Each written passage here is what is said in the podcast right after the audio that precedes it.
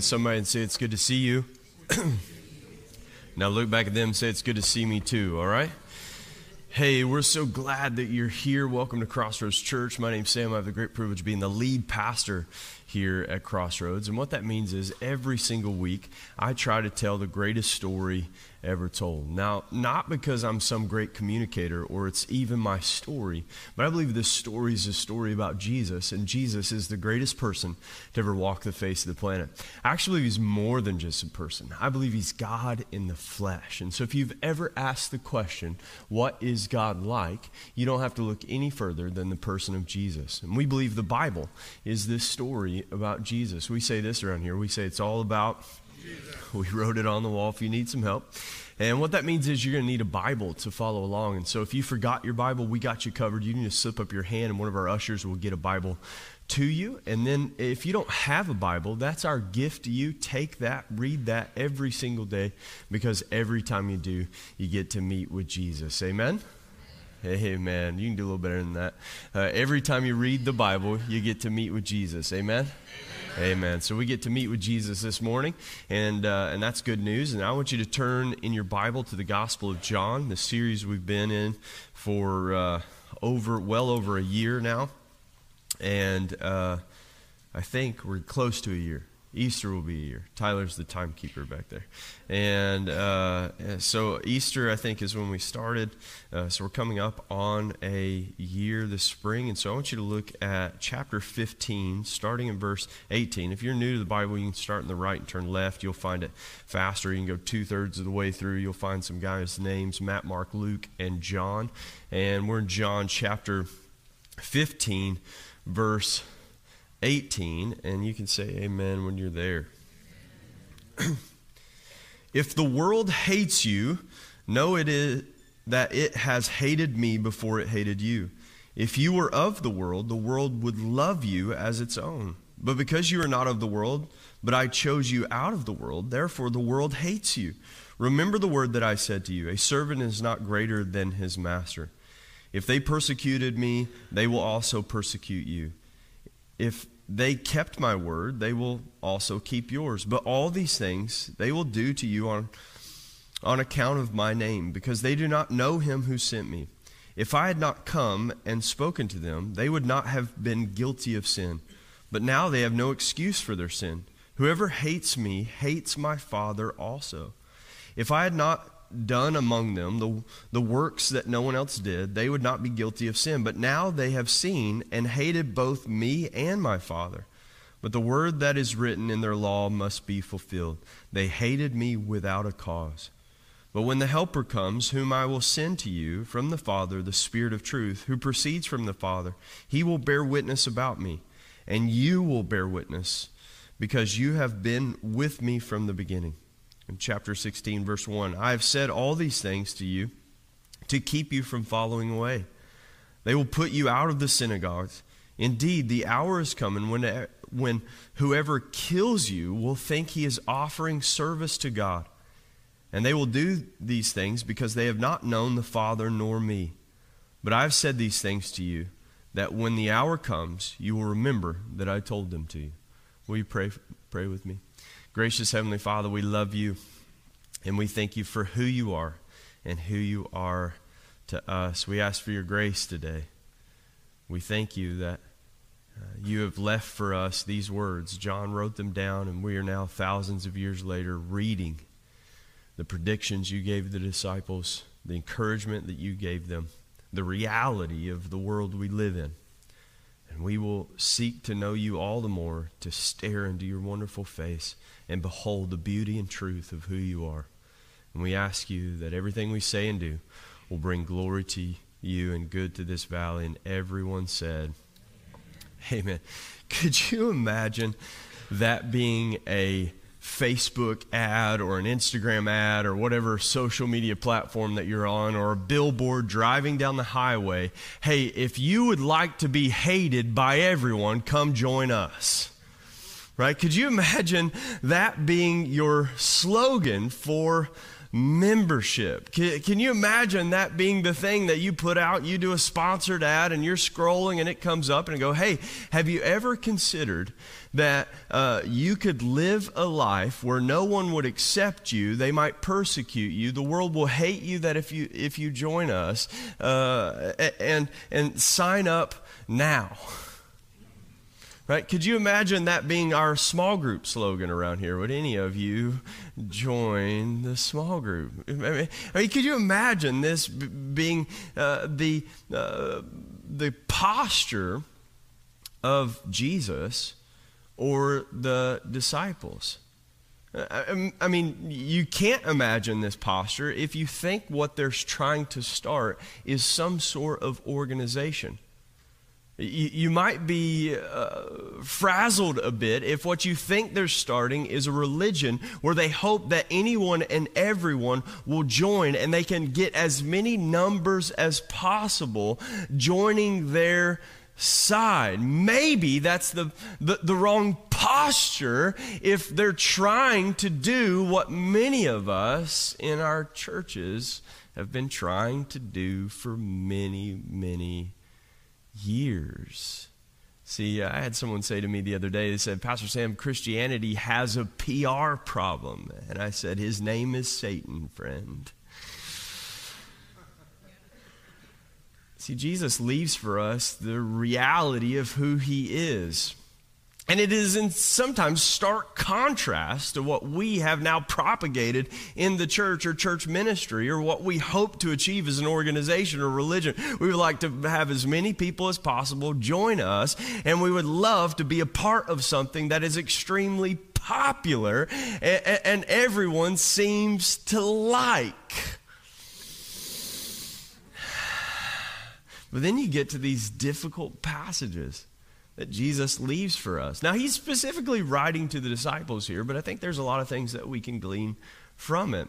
And, and what he goes on to say is, they'll listen to you. If you've kept my words, they will keep the words that you leave. Now, think about what we're reading here today. We're reading John, who was young when he followed Jesus, older when he wrote the book, but he tells these stories about Jesus. And he remembers this very vividly. And then he's going to write this book that has been going viral for thousands of years. I mean, he wrote the verse not, uh, that, that everyone knows For God so loved the world that he gave his only begotten Son, that whosoever would believe in him would not perish but have everlasting life. Man, if we're going to put out a evangelistic join us campaign, you think that would be the verse that we use?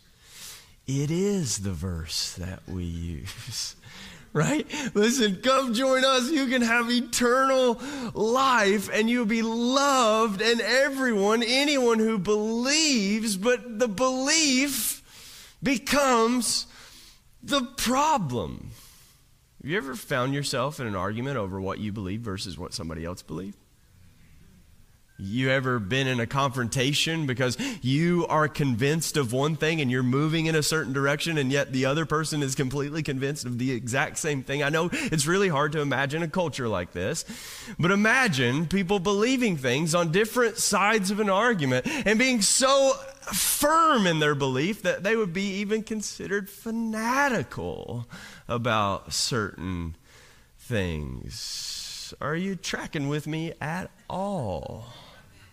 Right? See, the belief becomes the problem. Why? Because belief drives behavior. So, in the same book, we get a, a passage where Jesus is talking to a religious leader who has a concept of God, but he sees something peculiar about Jesus. This is found in John chapter 3, a conversation that uh, Jesus has with Nicodemus. And Nicodemus is a religious leader who's afraid to have the conversation openly, so he comes in at night and asks, Teacher, Rabbi, what must I do to inherit eternal life? And Jesus says, You must be born again. A very literal man says, I'm not signing up for that. He says, What do you mean I have to enter into my mother's womb again? You can see the sarcasm. Really? That's what you're going to say to me? Okay, says, No, no, no, no. You're, I'm talking of spiritual things. You must be born of the flesh, then born of the spirit. What is water is water. What is spirit is spirit. And it's like the wind. You don't see it coming. You don't know where it comes from or where it's going. And I know what you'll say. I know where the wind comes from. Lompoc, right? and, and, and and yet he says the, the, the, Holy Spirit comes and breathes and changes and moves and breathes, put wind, puts wind to ourselves and moves us in a direction. And that direction is the proof of life. Or, in other words, your behavior will begin to show people what you actually believe.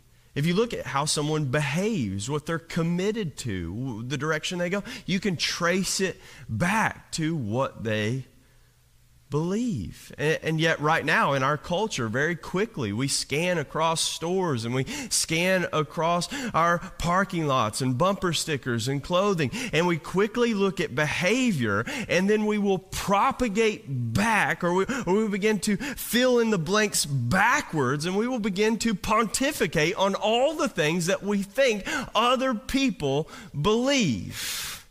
Not that you've ever done this, but try to imagine that. Try to imagine that you can determine someone's political beliefs, their religious beliefs, their upbringing, their biases, all by taking a snapshot look at their clothing, their behavior, maybe even their accent. All right, all right, all right. And making a snapshot judgment of who they are. And yet, that's a part of the human nature. That's a part of what we do. We are quick to make judgments because we're afraid of what we don't know. And so we would begin to try to fill in all the blanks to satisfy our curiosity. And, and yet, some of it's true. Some of it is that uh, these judgments are made because these things have played out statistically. If someone behaves in a certain way, I, I can draw that back to a belief system. And then here we have, right in the middle of our cultural context, people on different sides of arguments, different on people's different sides of persuasion. You can imagine and fill in all the blanks, all the things people are arguing about these days. And then the church finds itself smack dab dab in the middle of the culture, in the middle of the conversation. And my question for you is if they followed you around, if they observed your behavior, if they joined you for dinner and an evening out, would they begin by your behavior begin to know what you actually believe? I mean, that's where we find ourselves here. Because the problem is, is oftentimes our belief systems and we as Christians, I don't know if you're aware of this, if you are a Christian, your belief system will put you at odds with just about everyone. Join us right? Sign up, right? And yet we are surprised by this. Why are we surprised by this? Have we glossed over the text? Have we forgotten some of the things that Christ has left for us? Have we endeavored to make popular organizations, popular movements, rather than being committed and bearing witness of the truth and understanding that belief is divisive because belief will drive my behavior. And when you see me walking in a different direction than you, you can determine that maybe we believe something different. Are you with me? Pretty good preaching. Thank you, Pastor Sam. Right? See, we can determine very quickly the direction. See, we're in this text right after Jesus says things like, I am the way. The way. I mean, I mean he's putting movement to his this assertion to this what is seemingly an ethereal idea. I, he says, I'm going away. He goes, Show us the way. He goes, You're really the I am the way. So following Jesus has movement and direction and behavior. It's not simply ideology or philosophy. It actually is something that belief, not just confession, not just saying I believe something, not just uh, not just being associated with some type of belief system, but actually believing it to your core that it determines the way in which you should go. And yet you'll find yourselves in a culture where you thought you and your friend, you and your community member, you and your neighbor, you and this other person were, were going in the same direction. And you'll find yourselves at the crossroads. And you'll have to make a decision. And that decision will be based on what you believe. And I can promise you that that belief system will be divisive. But division doesn't mean that it's not loving. Divisiveness doesn't mean that it's not Christ like. See, here's some things we got to clear up in this particular passage. There's a contrast that we begin to see between when Jesus is talking to the disciples and ultimately their relationship one to another. And then in this part, in verse 18 and on into 16:1, he begins to take a completely different mindset when he talks about the world around us. And see, here's some things we got to clean up. Is uh, we think that Jesus blanketly tells us in such a way, and and and the way it comes across is reminds me uh, of a, a, Will Ferrell movie where he says, Man, everyone love everybody. And what he means is, can't we all just get along? And the answer is, you guys are quick at that one, right? Far more divisive than I realized, you people, right? Like, can't we all just get along? And the reality is, is we don't believe the same things. The reality is, is we're not going the same directions. And so we can't get along. Along would imply that we're going together, that we're riding in the same vehicle. We've hitched up in the same wagon. We've tied our oxen together. Wait a second. There's this passage. You remember it? Right? You, you, you, mainly talked about it when you, you were counseling with your pastor about who I should marry, and, and they said, don't be unequally yoked. We're not talking about breakfast this morning, right? And yet the analogy is far from it. It says, don't be unequally yoked with unbelievers. Now, at the same time, we've taken these types of passages and, and, and we've given permission to shun people, judge people, be uh, impolite to people. And then at the same time, we've used those same passages and we've said, see, this is why the world doesn't accept the church. The church is not relevant anymore. This is why people are leaving the church in droves. And can I tell you, that is not true at all. And yet, we use these passages, and I think here's where I have to be careful is the enemy uses these passages to do sleight of hand and, and, and create an illusion of what Jesus is actually saying to us. And so, when we get to this passage where he's going to definitively say, if the world hates you, gives a condition here. If the world hates you, Know that it is because it hated me before it hated you. I mean, think about the irony of that to begin with. Jesus, who not even the Roman Empire could find fault with him. Right?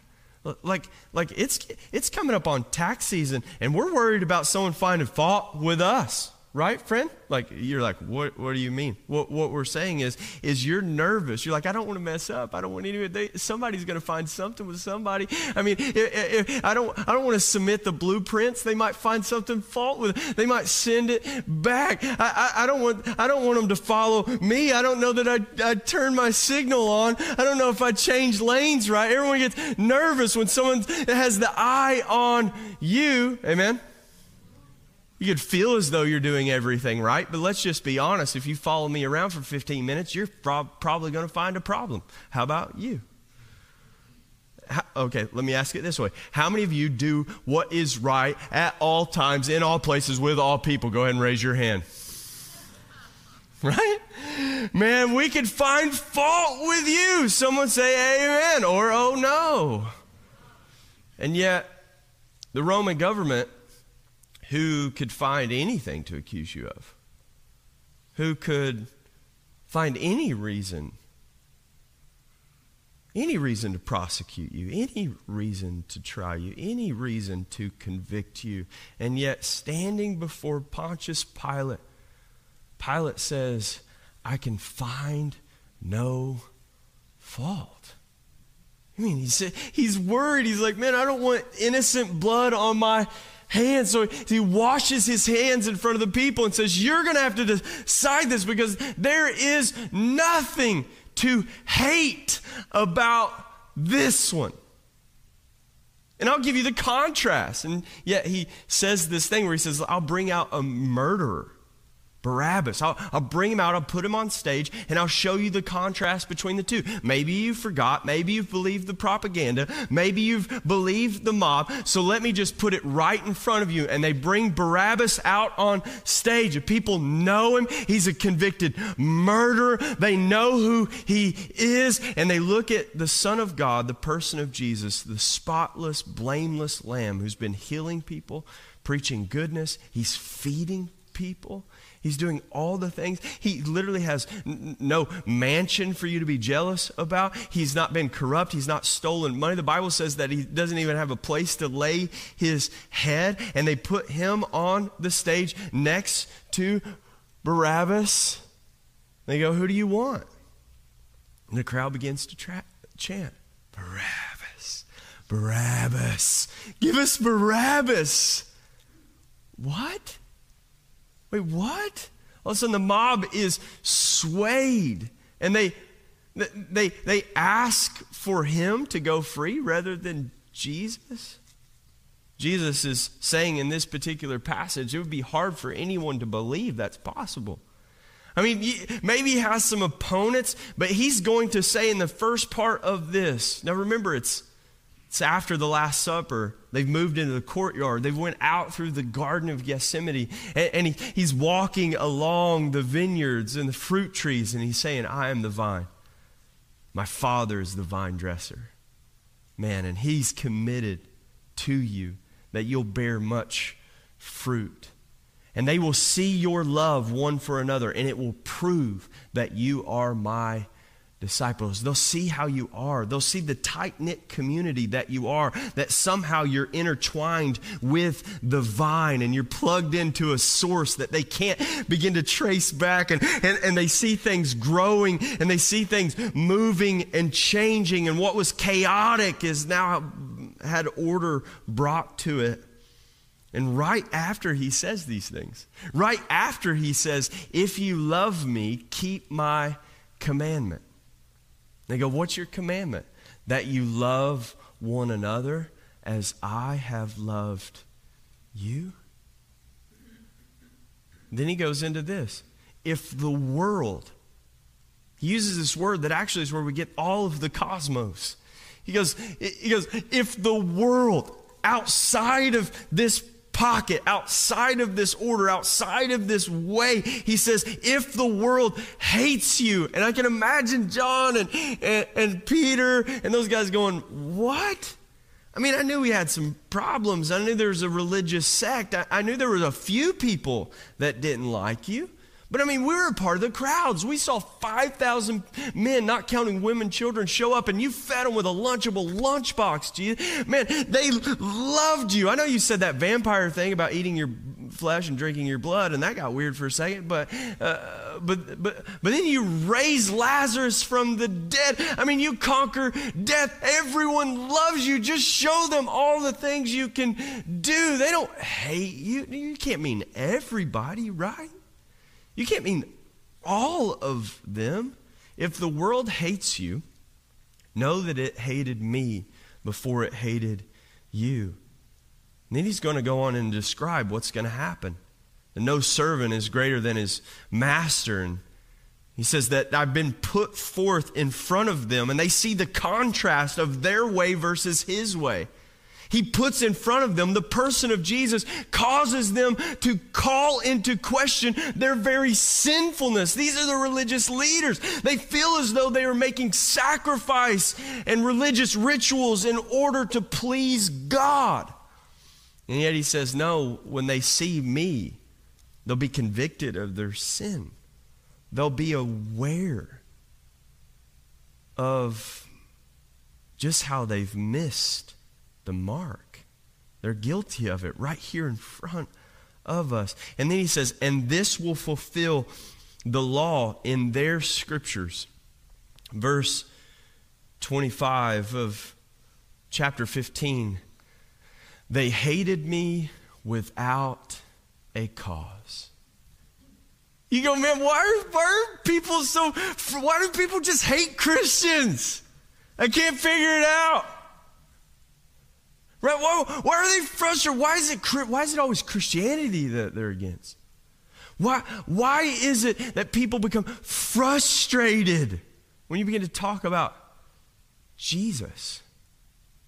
Why is it that the world is divided on this person? Why is it there's an uproar in the Middle East around this person of Jesus? Why is it that there are whole regimes committed to extinguishing this superstitious religion around the person of Jesus? Why is it that from this day on, if they persecuted him, they will persecute you? If they hated me, they will hate you.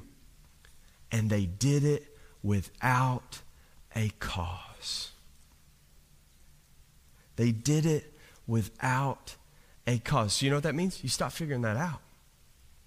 I mean, you got to be aware of your contribution, or what I mean is the contrast between you and the person of Jesus. If you're just uh, uh, uh, out in your way going, hey, I'm just, uh, uh, uh, people, some people aren't going to like me, and you're just intentionally pushing the issue because that's your personality, and that personality looks nothing like the person of Jesus.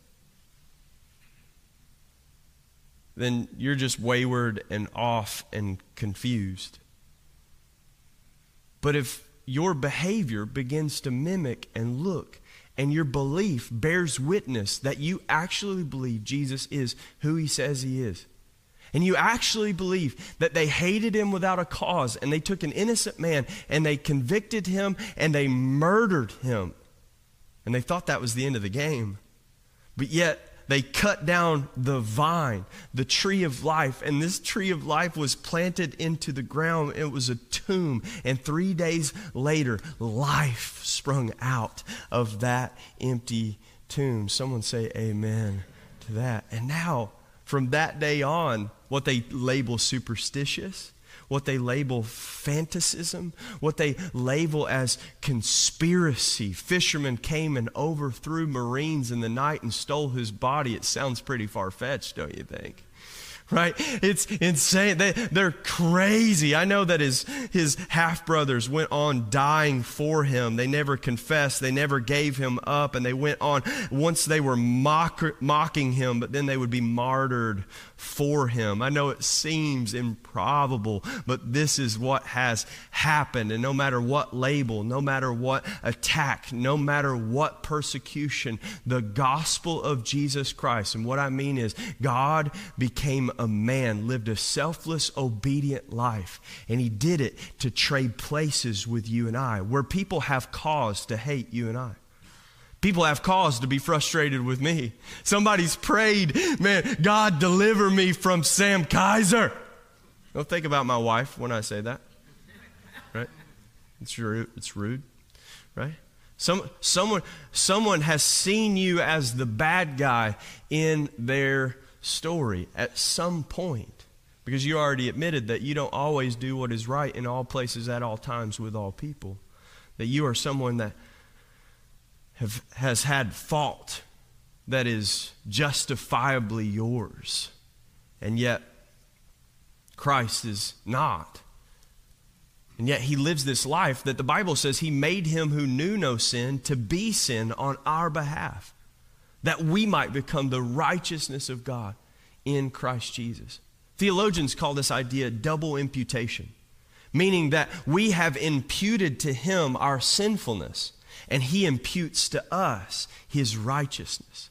Martin Luther would call this the great exchange. And it's lopsided. It's not an equal transaction. You stacked up against the Son of God. This seems preposterous, scandalous.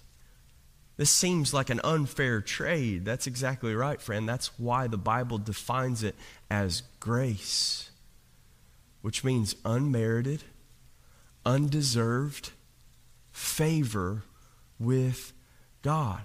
This word favor is what we get the word righteousness. To be in right standing, to be in alignment, the way a vine is in a straight row, being submitted to the vine dresser, being tied down. Although he wants to go chaotic, he submits to the work of the vine dresser. Why? For your joy and the enjoyment of others.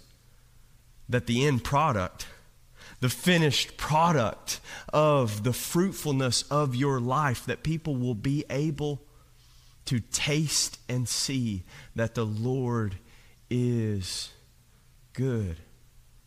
And yet, right after this deal, he says, But the world's going to be against you.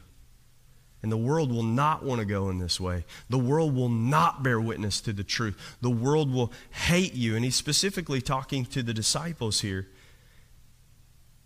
He's specifically saying to them, when they kill you, whoever kills you. Could you imagine them sitting there?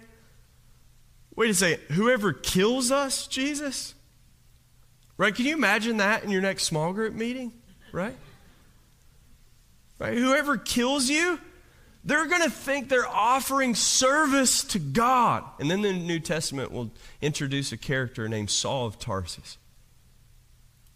And he will begin to murder and persecute Christians and have them killed. And he will think it is because he is doing the work of God. Fast forward thousands of years. An Islamic terrorist who persecute in the Middle East Christians. And they think it is in service to God. There are people all over the world that are facing terrible tribulation. And sometimes we in the American church can be so distant from that. And yet we are wooed by our comforts. We conform to our conveniences. And yet, Jesus is building his church. Here's what I am convinced of that whether you think that the world is getting better, and there's some strong evidence to suggest that the world is better and has continually gotten better, no matter what news station you watch. Mm, and yet, there's some strong evidence as well. And what do you mean by better? Well, none of us have lived under the type of regimes that existed like ancient Egypt or Persia or the Babylonians or the Romans who would literally pack out colosseums and for entertainment they would slaughter hundreds of people. Man, you, it's hard to imagine. You watch a movie and you, you think about these things, and yet here we go. And maybe you go, well, Pastor Sam, what about, what about Hitler? What about Stalin? What about Mussolini?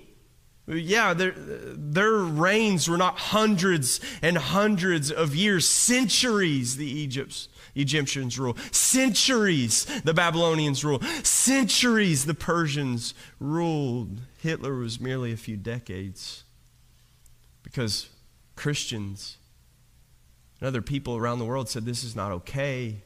We'll not just mind our own business We'll, we'll come together. We'll stop these uh, atrocious things. We'll spend money. We'll risk life and limb. No greater love does someone have than a friend who would lay their lives for a friend or someone they've never met or known. And yet, we know these stories. We, we, we herald them as heroes, the people who stepped into the abyss. Here's what I don't know I don't know if the world's getting better, I don't know if the world is getting worse.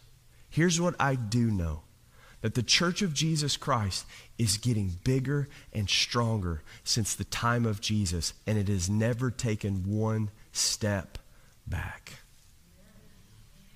Jesus says, I will build my church and the gates of hell will not prevail against it. And so then at times in the American church, what we do is we're so blind and we go, man, maybe church attendance has dropped or the American church or millennials, or we think of these things, but maybe that is pruning. Maybe that is sifting. Maybe that is us determining what we actually believe, not just accepting what is popular and palatable, but we would actually bear witness to the truth that God's Son raised from the dead and He gives life through Him and Him alone. Maybe we would stop worrying about organizations and religions and we would start teaching people and discipling people that there is a way where there seemed to be no other way. And this way leads to a relationship with the God who created you and loved you. And He sent His Son and He died for you. And it is in Him and Him alone that you can know who you are through Him. It is through Him and Him alone that He has designed you to work in a way. And anytime you go varied off from His design for your life, this is where anxiety and fear and depression and hopelessness lives. But when you find yourselves in a row, when you find yourself like a vine, the chaos of your life being submitted to His way and His alone, you'll realize that that's the most fruitfulness that you've ever experienced in your life. What you'll realize is that's where life really is, is submitted to His design. I was recently watching a documentary. You can find it on YouTube. It's called Sheep Among Wolves, and it's about the underground Iranian church. And see, I, am not one to try to give a contrast to condemn us. We have different issues that we have to deal with in our culture. The Bible says that you and I live where we live because of the hand of God. We are destined to be right here, and we have to ask the question Sometimes we think if we lived somewhere else in other different conditions, maybe we would be more bold for Christ. Maybe we would bear witness, and if things were more difficult, we would stand up. But listen, friends, if you endeavor to be popular, you will never, ever bear witness of that which is the most divisive thing in the history of the world. That is the person of Jesus.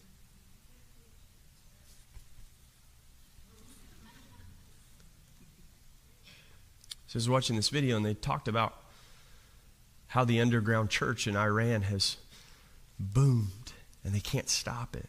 Do you know that the church of Jesus Christ has thrived more under persecution than it has under prosperity? So, all those times when you pray for prosperity, know that it might not be for your best, in your best interest.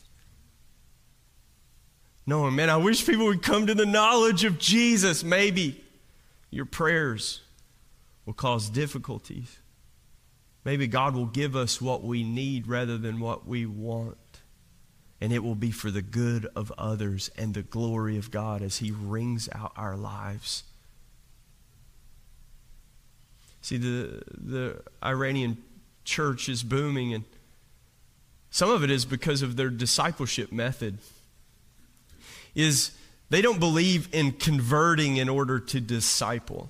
See, and I think that's the, the kind of method of the Christian church is we convert. We, we, we want to journey with you and, and make this easy for you. And we don't want to get into the difficult things, the difficult things of like life change, the difficult things of direction change, the difficult things of leaving that so you can go this way, saying no to this to say yes to this. And so what we do is we we just try to like let's let's just let's just try to try to convert them first and then we'll try to disciple them. But you know Jesus didn't do that. And you think your method's better than Jesus? You know what Jesus did from the very first time he encountered someone? He began to disciple them. What do you mean? D- disciple comes from the word discipline. He begins to direct them and discipline in the way they should go from the very first encounter. Follow me. Come this way, not that way. Come towards me, not towards that. What's the implications of that? It means, friend, that when you journey with people, are you discipling them? Those people that you already said aren't supposed to help direct where you go? That you wouldn't be tied to, you wouldn't just get in the car with them, you, you wouldn't be unequally yoked. But the question is are they driving you? The Iranian church, one of the things they begin to do as soon as they encounter someone in a coffee shop, in a street market, they begin to tell them the ways of Jesus, the teachings of Jesus. And oftentimes we're so afraid of that. Well, I don't want to offend them. Listen, friend, if you're going to be truthful in your endeavors, you have to risk offending people because the truth is offensive. The truth is divisive. The truth says, I go this way, not that way. You go, well, I don't know if people are going to like that. They won't. And he promises it. How do we bear witness of what we believe? Man, I, I'm just as susceptible, friends. It's hard. I, I just got to be honest. I want you to like me. I do. I sing and dance for you. Right? I mean, he sings, I dance, you know? I really do. But loving you doesn't mean I make you like me. And that's where the church has got it wrong. We've said, in order to love our community, we have to posture ourselves so that they like us. And Jesus says, actually, if you were of the world, they would love you. Because you wouldn't rub them the wrong way. You'd never push against them You'd never steer them. You'd never convict them of sin because you've put into the place the person of Jesus. And when people see Jesus, they will be aware of their sin. You don't hear a lot of moralizing from me up here. I don't get up here and name different things, but here's what I know. When I paint the picture of Jesus, the Holy Spirit will begin to show you the contrast between you and Jesus. I don't have to name your sin. The Holy Spirit will make you aware there's something different. It's like the child's game. Point out the thing that's not like the other. And the Holy Spirit will show you. That's what he says. He says, I've been put out in front of them, and they'll have no excuse because they've seen me. The Holy Spirit convicts the world of sin that they've rejected the person of Jesus. Or, in other words, they've said, I'd rather go my way. My way is better than his way. Man, I'm susceptible to this wooing of popularity. You know, our culture has convinced us that more is better. You know, more isn't better. Better is better.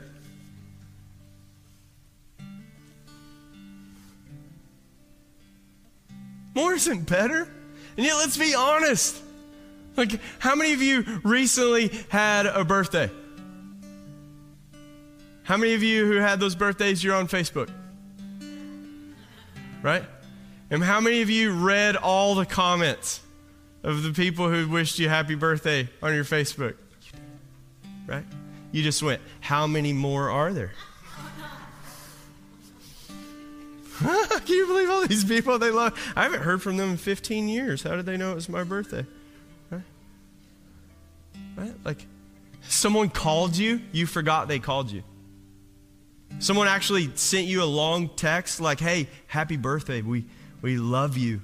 like deal, you're like, yeah, it's great. How many more people told me about it? See, we're conditioned in our culture that more is better. How many followers do you have?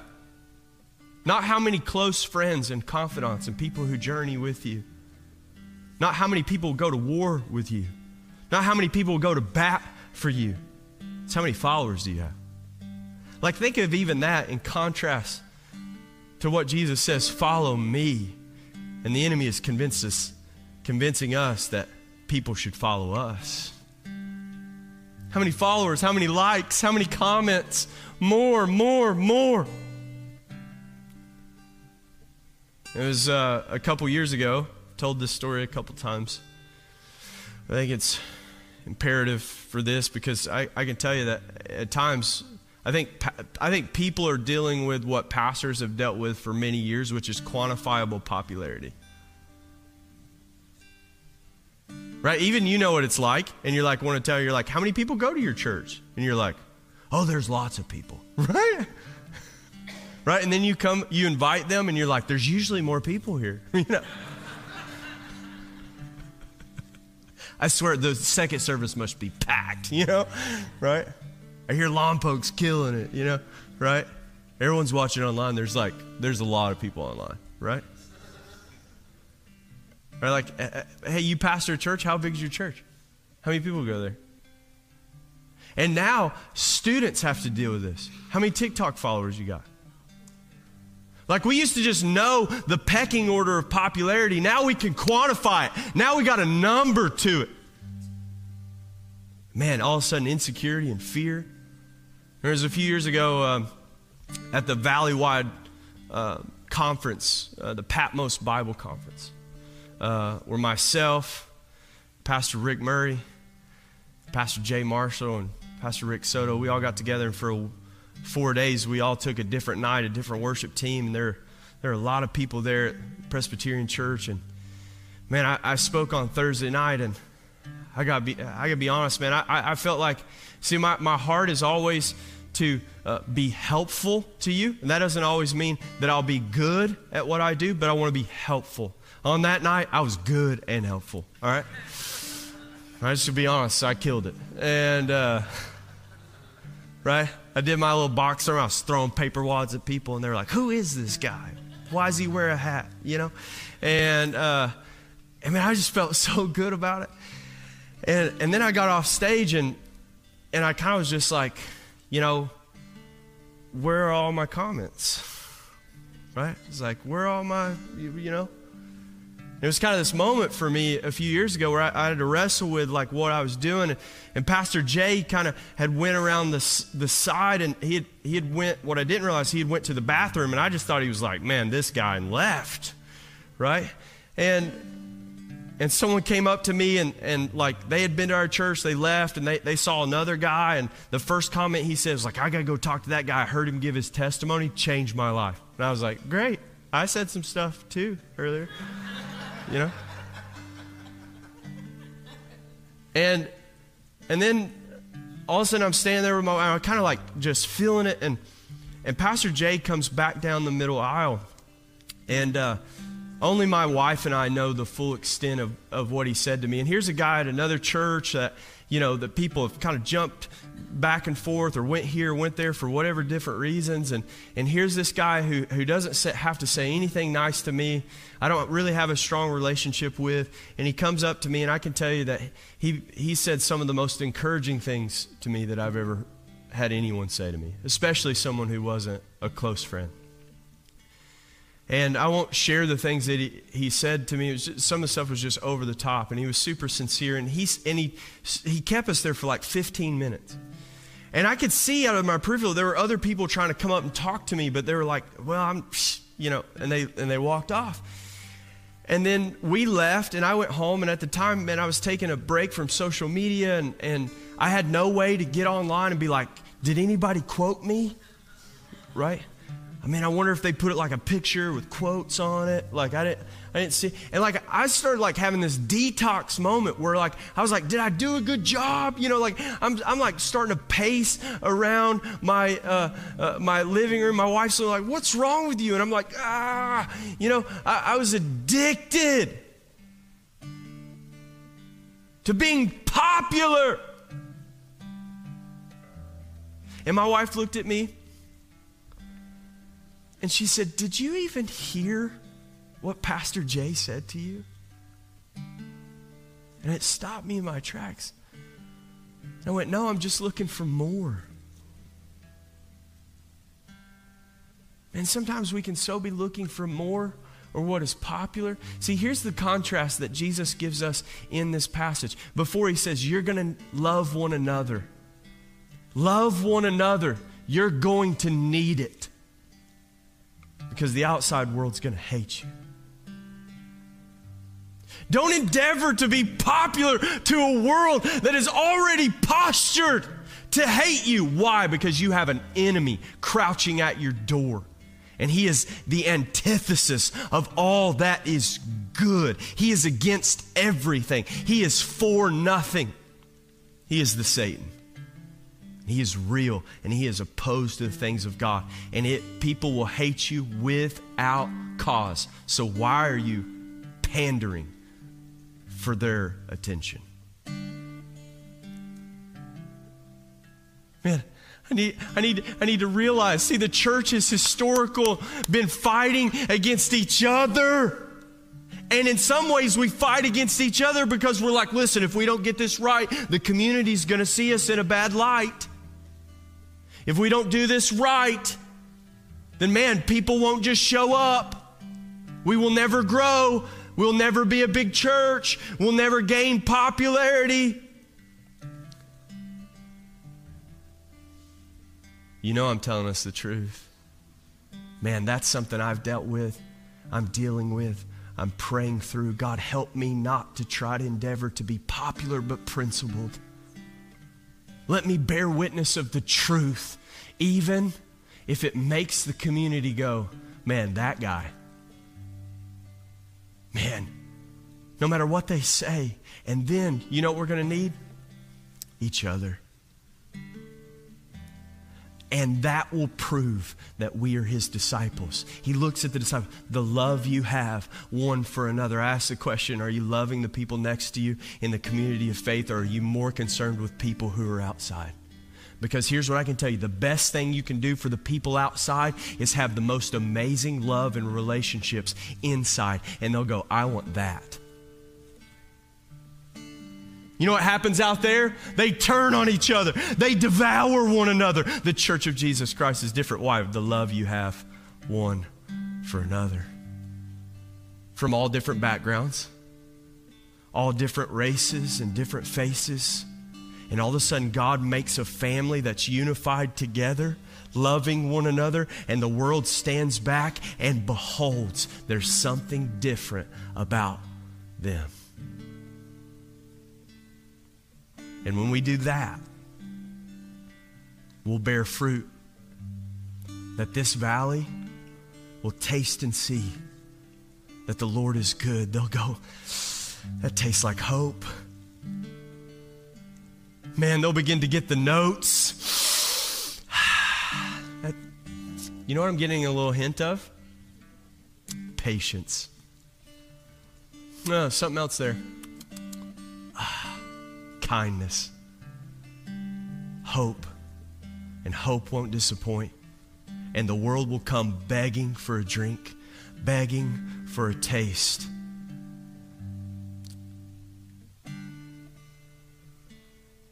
Don't endeavor to be popular. Endeavor to be a people united together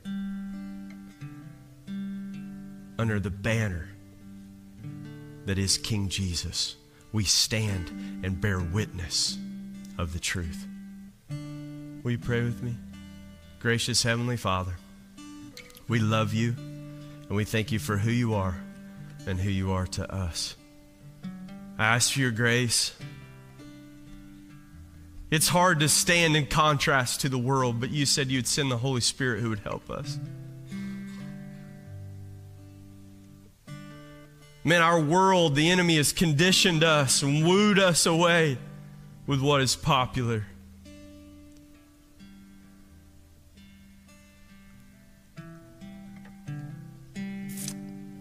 But help us to stand on the principle, the cornerstone, the chief cornerstone, the truth.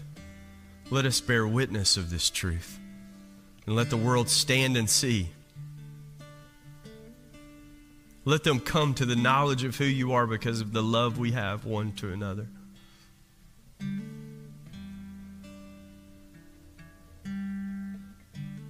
Loving like you means, Jesus, when the world comes and hates us without cause, we will love them anyways.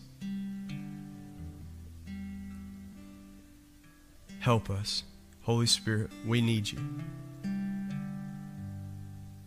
Let everything we say and do bring glory to you and good to this valley. In Jesus' name. And everyone said, Amen. Will you give Jesus one more hand clap of praise?